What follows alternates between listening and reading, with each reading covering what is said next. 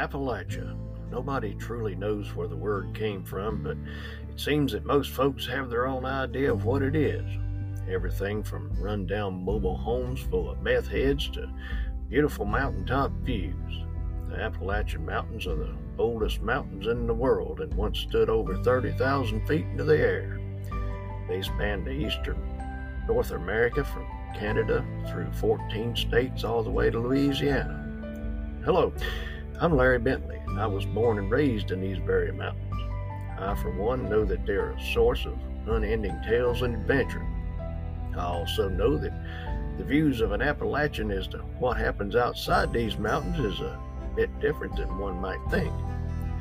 Join me as uh, we take a journey through these old Appalachian mountains and beyond. I think you'll be surprised at how it goes. Welcome to Season 3 of Appalachian Murder, Mystery, and Legend.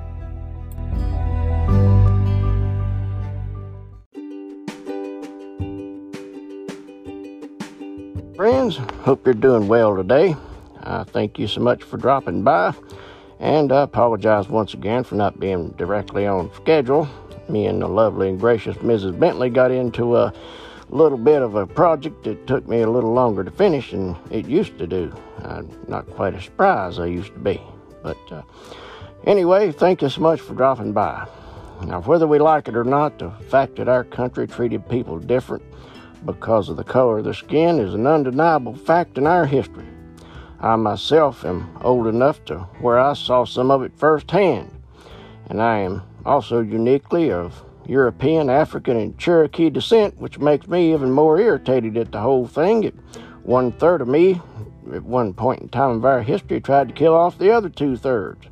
But I've said before that my good friend, the late Reverend Barnes, told me the last time that I saw him a few years ago that he was not African American. He was American.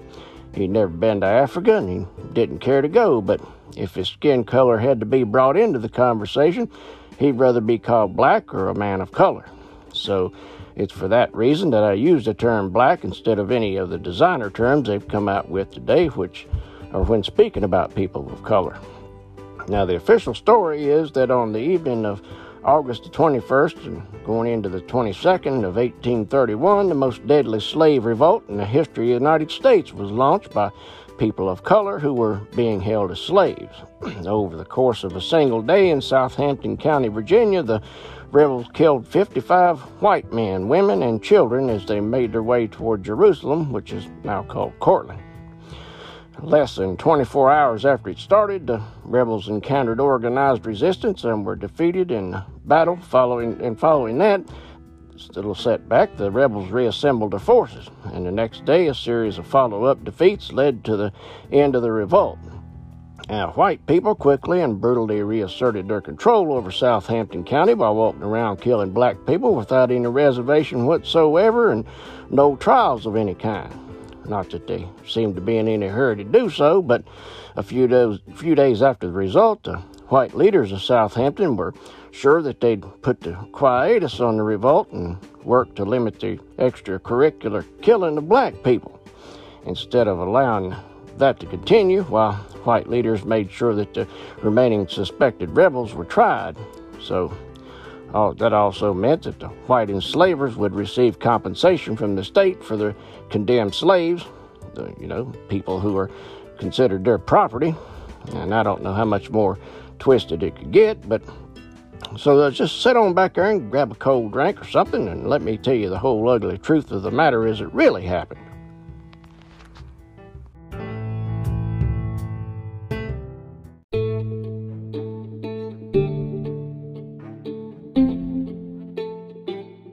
Awful oppressive system of slavery became the official reason for the revolt. As we know, you know, the winners get to write history. A man named Nat Turner who was the man blamed for leading it, described his own motivation for the revolt in more religious terms. There wasn't a whole lot known about Nat Turner other than he was born into slavery in Southampton, Virginia, on a plantation in Southampton, Virginia, in October 2nd, 1800.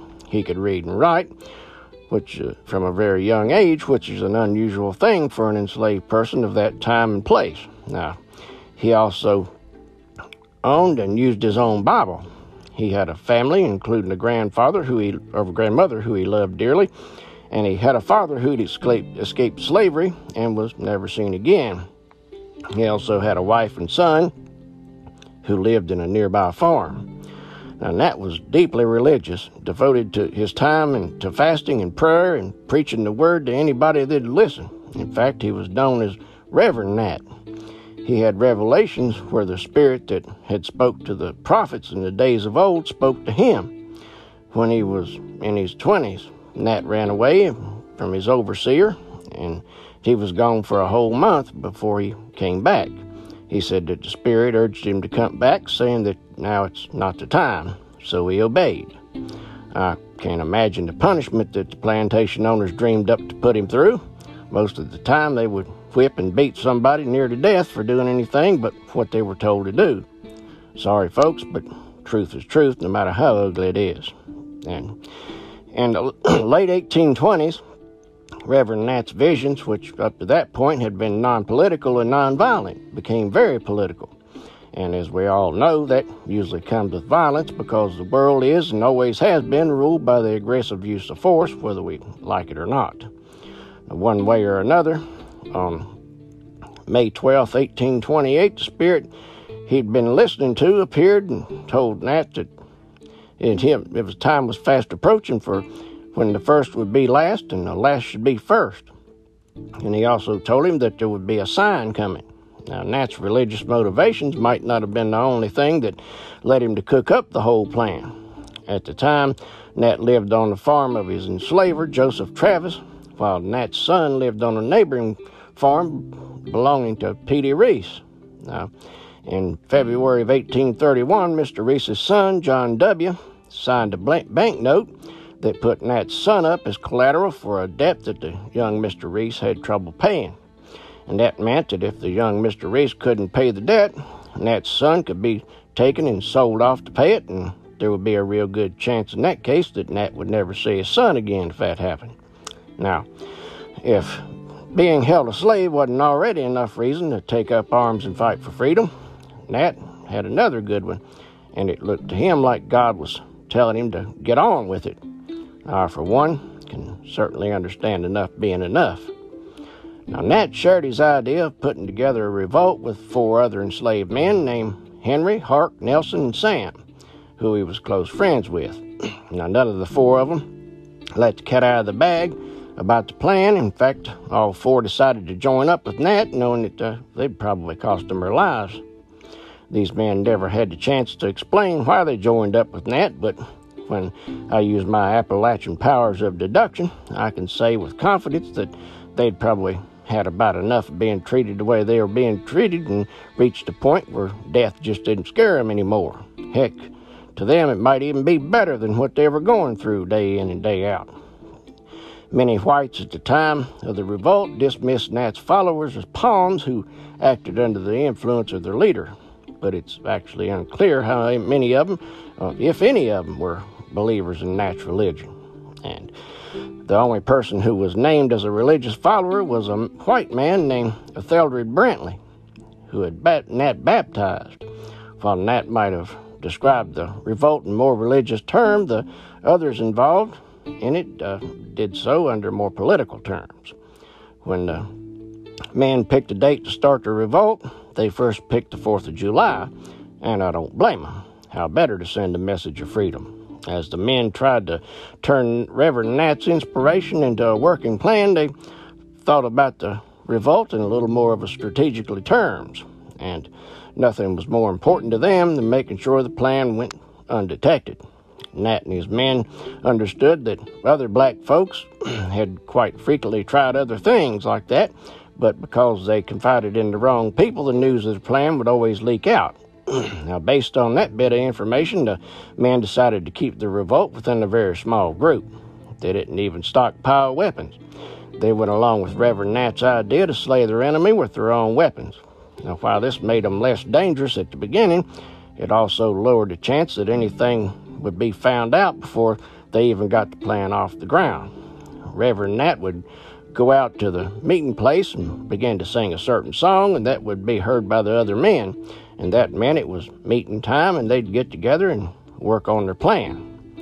Now, keeping the whole thing small meant nobody would likely uncover anything, but it also created a whole other problem for them. They had to figure out how to get the other enslaved people and, and free black folks who hadn't heard anything about the revolt to join up with them. Reverend Nat and his friends thought long and hard about that problem, and it didn't stop anything, though. That was until July 4th, 1831, the day that everybody agreed to start the revolt. Reverend Nat got sick. Part of the reason for that was because he had very little confidence that the plan would actually work because he hadn't yet seen the sign he'd been looking for. Finally, his sign appeared on August 13, 1831, where across the whole East Coast the sun shrank down to a sliver and would turn green. Now, when I was a young feller, we had a solar eclipse visit the mountains where I lived. And if you ain't never seen one firsthand, let me tell you, it does raise the hairs on the back of your neck for a spell. That's when the men settled on the plan, and they hoped would lead enslaved people to be and the free blacks to rally behind them. They planned a sudden strike, killing whites, including women and children. It didn't matter. Hearing about their power and success, other enslaved people and free blacks would surely join their fight. When one man they were recruiting into the plan said that there was just wasn't enough men to even think about starting a revolt. One of the original men assured him that as they went about killing the white people, the black folks would join in with them. At that time in Southampton, black people, even though most were kept as slaves, greatly outnumbered white people, so the plan wasn't crazy and could work. This was just the first stage of their plan, though. Once they had formed and equipped a sufficient fighting force, the indiscriminate killings of whites would end and they revolt would uh, then continue using more conventional methods of warfare. The plan was most certainly a long shot at best, but the five men were willing to stake their lives on it. I guess a long shot is better than no shot at all. On Saturday evening, August 20th, Reverend Nat, Henry, and Hart made plans for a big dinner the next day for the men who had joined up with them. When they got together the next day, the original five had added two more. After the dinner and a trip to Joseph Travis's cedar press, or cider press, I'm sorry, they were about ready to start and as ready as they was going to get to start fighting. And the revolt started on Sunday night, August 21st, 1831, at Joseph Travis's farm. During the night, the men caught the occupants of the farm completely by surprise and sleeping, and white people were in no position to escape or fight back. At the same time, while uh, the men were in their own neighborhood, they freed the enslaved people that they knew that and tried to recruit them to take up arms and join them. At the Travis home, they recruited Austin, who, despite living on the same small farm as Reverend Nat, hadn't even had an inkling of an idea about the plan. At the same time, other enslaved people, even the good friends of the original men, were a little bit hesitant to join the revolt. Hark's brother in law Jack agreed and finally joined after a good bit of convincing. Others, including a free black man named Emory Evans, who lived in the Salathiel Francis farm, refused to join altogether. Over the course of the night, the rebels attacked three households, killing eight white people, and including a sleeping baby at the Travis's house that they attacked and killed with knives, hatchets, and fence posts. As sunrise approached on the morning of August 22nd, the men, who by then numbered about 70 or so, charged their attack or changed their attack method. During the night, they had moved quietly and attacked in silence. Now, during the day, they moved swiftly they found that carrying muskets and any kind of guns was cumbersome, and most didn't take them with them. And at Elizabeth Turner's place, Austin shot Hartwell Peebles, which was the first time that any of the men used a gun at all to kill anybody. During the morning, the men separated into two squads. One went on horseback, one traveled by foot. This allowed the group and on horseback to launch more and faster strikes. These attacks were successful in terms of killing white people, and at Catherine Whitehead's plantation, the men killed all but one of the whites, and That included Margaret Whitehead, who was the only person Reverend Nat killed. But the men continued to struggle to win supporters among enslaved people. They just weren't ready for anything on that level yet. Among the Whitehead's 27 enslaved people, the rebels found that, that most of them, they at best got one recruit out of it, and uh, several of Catherine Whitehead's enslaved people stopped them from killing Harriet Whitehead. At Newitt Harrison's even larger plantation, the rebels failed to gain a single recruit. By late morning, it was clear that the rebels would, wouldn't inspire a mass movement as they had hoped. Nevertheless, at about 40 enslaved people, the rebel army was still a dangerous force. Stick around, folks. Uh, this can and does get worse. You're listening to Appalachian Murder Mystery and Legend with Larry Bentley.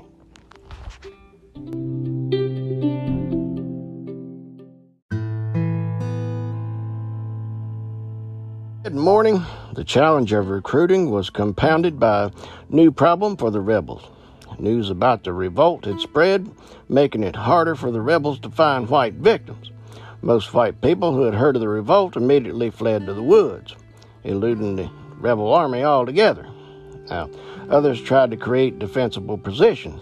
At Levi Waller's farm, the site of the local school, word arrived of the insurrection, and Mr. Waller made a decision to gather the children together and defend them.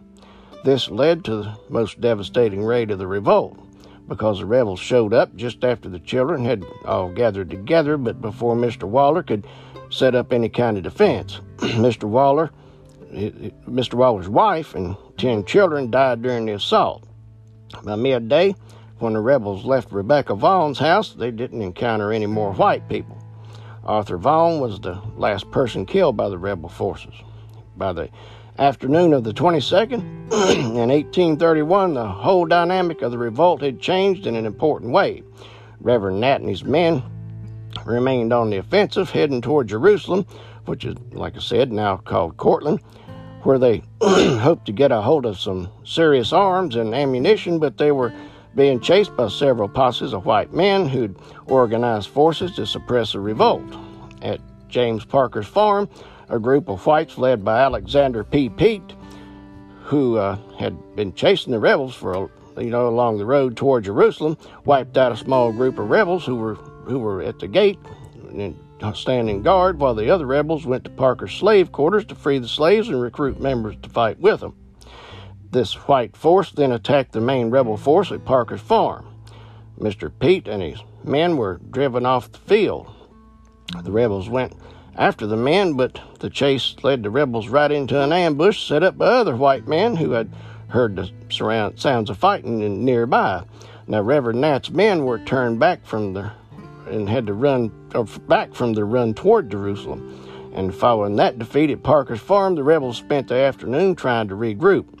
By evening, the men that made their camp at Thomas Ridley's plantation, and Reverend Nat and about 40 sparsely armed men were all that was left. But the rebels were scared and edgy. That's what war does to people, folks. I've met many friends who have been in the middle of it, and they all tell me that about that feeling of always being scared and on edge, and it just don't ever seem to go away. It stays in the background of their lives and flares up on them with a certain smells, sounds, or even a taste can, can trigger it off. But when the scouts went out before dawn to look for potential attack, they didn't find anything. With all the rebels and now all ill at ease, the rebels who hadn't fled made their way to Samuel Blunt's plantation, which they believed, you know, Mr. Blunt had probably ran off too. But Mr. Blunt and five others had set up a defense. They opened fire on the rebels and they got separated during that fight. In the commotion following the encounter at Mr. Blunt's farm, Reverend Nat lost contact with the other rebels, who broke up into smaller groups and were being chased by more white men.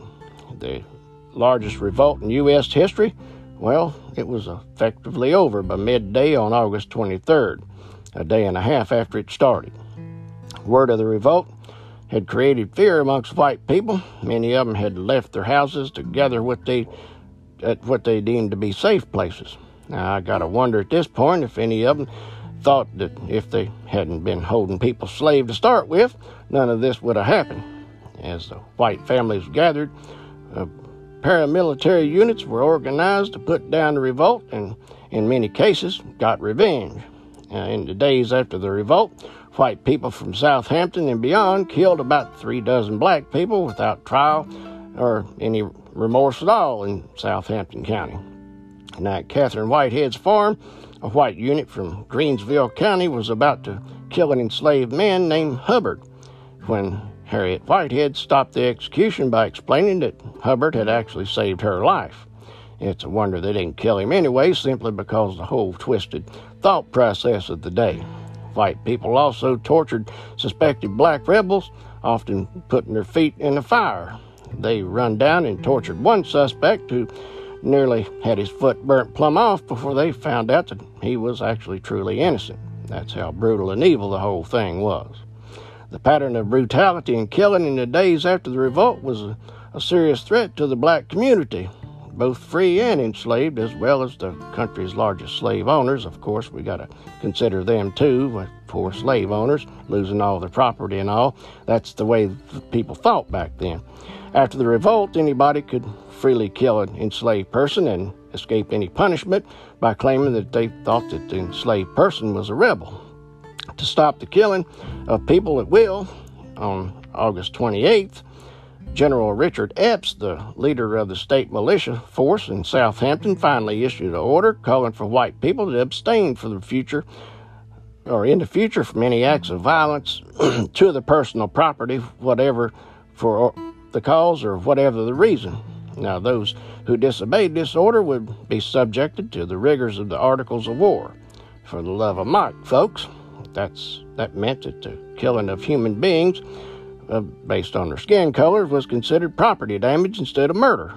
And the effort to stop extra legal killings was for the most part successful and meant that uh, you know, thereafter most enslaved people who were suspected of supporting the rebels were tried in court instead of outright killed. The trials of the suspected enslaved rebels began on August 31, 1831. The trials were held in courts of Oyer and Terminer, which meant that the suspects were being tried without jury before a panel of slaveholding judges. There just wasn't any end to it, folks. Each of the accused rebels had appointed defense attorneys, and the judges made an effort to ensure that the trials were not show trials. The court demanded properly drawn charges. It dismissed a case where the prosecutor hadn't properly drawn up his charges and required that the prosecutor present some credible evidence that the accused were guilty of any kind of a crime. In many of the cases, those formal requirements were not a problem for the prosecutor. Meriwether Brodnax, who was able to secure 30 convictions against accused enslaved people, and every one of the convictions led to a death sentence, although in 12 of these cases the court found some extenuating circumstances, such as youth or lack of substantial involvement in the revolt or reluctance to join the rebels, to recommend that Governor John Floyd commute their death sentences to sail from the state of Virginia. The governor followed the recommendations of the court in every case where the court provided a unanimous recommendation, although he tried but was unable to commute the sentence of a lady named Lucy, the woman con- one woman convicted in the role of the revolt. In in one case where the split court recommended commutation, Governor Floyd sided with the minority and allowed the execution to proceed. The judges also examined five free black people. Four were remanded until the next meeting of the Superior Court of Chancery, where the three would be acquitted, and one, Berry Newsom, was convicted and sentenced to death. Reverend Nat was still unaccounted for while the trials and executions were going on. He stayed on the lam in the backwoods of the county, and he was out there for nearly two months until a dog happened to stumble on his hideout and found some meat. The dog came back a few nights later and brought two black men with him who were out hunting with, with the dog. When Nat came out to stand in front of him, he pleaded for him to keep his hiding place a secret.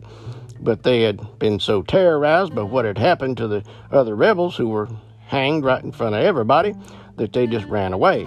Now, realizing that they were fixing to turn him in, Reverend Nat ran for it. When the manhunt was picked up near where the revolt began, Benjamin Phipps finally caught him and on October 30th, 1831. Reverend Nat Turner was brought to Jerusalem the next day, where he was questioned by James Trevant and James W. Parker, two of the most prominent political figures in Southampton County. The questioning lasted more than an hour, and witnesses found him quite communicative, and Nat's willingness to answer any questions created opportunity for one Thomas R. Gray, a young ne'er-do-well attorney, who offered to publish Nat's confession. That's where I picture Saul Goodman looking for some get-rich-quick scheme, coming in to talk to Nat. now, Nat agreed to, so Mr. Gray met with Nat over a series of three days and took down his full confession. And uh, Mr. Trevant, in turn, read the draft of the confession at Nat's trial on November 5th, 1831. So much for attorney client privilege, I guess. Even outside the Southampton County, the revolt had important repercussions. White slave owners in nearby Virginia counties and North Carolina worried that the revolt plan went well beyond Southampton. This led to the retribution against black people who apparently held their mouth wrong. In Wilmington, North Carolina, the fear of slave insurrections led to panic amongst white people and brutal actions against black folks. Uh, because of the revolt, reminded white people about the dangers of enslaving large numbers of black people. About 2,000 Virginians petitioned the state legislature to, to do something about slavery. I can only imagine what come out of that. Let's see. A committee charged with considering the petitions reported that it was inexpedient for the General Assembly to pass any laws that would end slavery in Virginia. Instead, the legislature passed a series of restrictions aimed to further suppress the black religion and limiting the rights of free blacks. Yeah, that's about what I thought. Reverend Nat Turner's revolt remains an important part of the cultural landscape of the United States. The abolitionist Tom, Thomas Wentworth Higgins wrote a history of the revolt appeared, that appeared in the Atlantic Monthly in the first months of the Civil War. In the 20th century, the historian Herbert Aptheker wrote about the revolt in a myriad of other instances of slave resistance as a way to combat the common perception that enslaved people were fine and dandy and even happy in the antebellum South, which was a common thought amongst white people across the South after the Civil War. His work on Southampton prepared the groundwork for the revisionist understanding of slavery as an oppressive system that enslaved people and that enslaved people actually justly resisted. Amen, I say. When asked if he regretted what he had done, he responded, Reverend Nat did, that simply, he always said, was, was not Christ crucified. Reverend Nat Turner, well, he was hanged on November 11, 1831, in the county seat of what is now called Courtland, Virginia. He was then beheaded as an example to other would be rebels. After that, his body was dismembered and skinned, with his skin being used to make souvenir purses. What a. Mm, I tell you. It's almost beyond any belief that people in this country could have been that cruel to their fellow man. I know that I can't conceive it, as I know most of you can't, but it it is another part of an unbelievable dark history of our country that is very real and very true. Folks, I hope you got something out of our story today. It's another one that just plain had to be told. If you did, please rate and review the podcast and don't forget to subscribe or follow us on to get notified of new episodes on whatever podcatcher you're listening on. Come on over to our Facebook group, Appalachian Murder Mystery and Legend Podcast, where we can talk about everything Appalachian or about anything else you want to talk about. I'll be back real soon with another Appalachian murder mystery or legend, and I will see you then.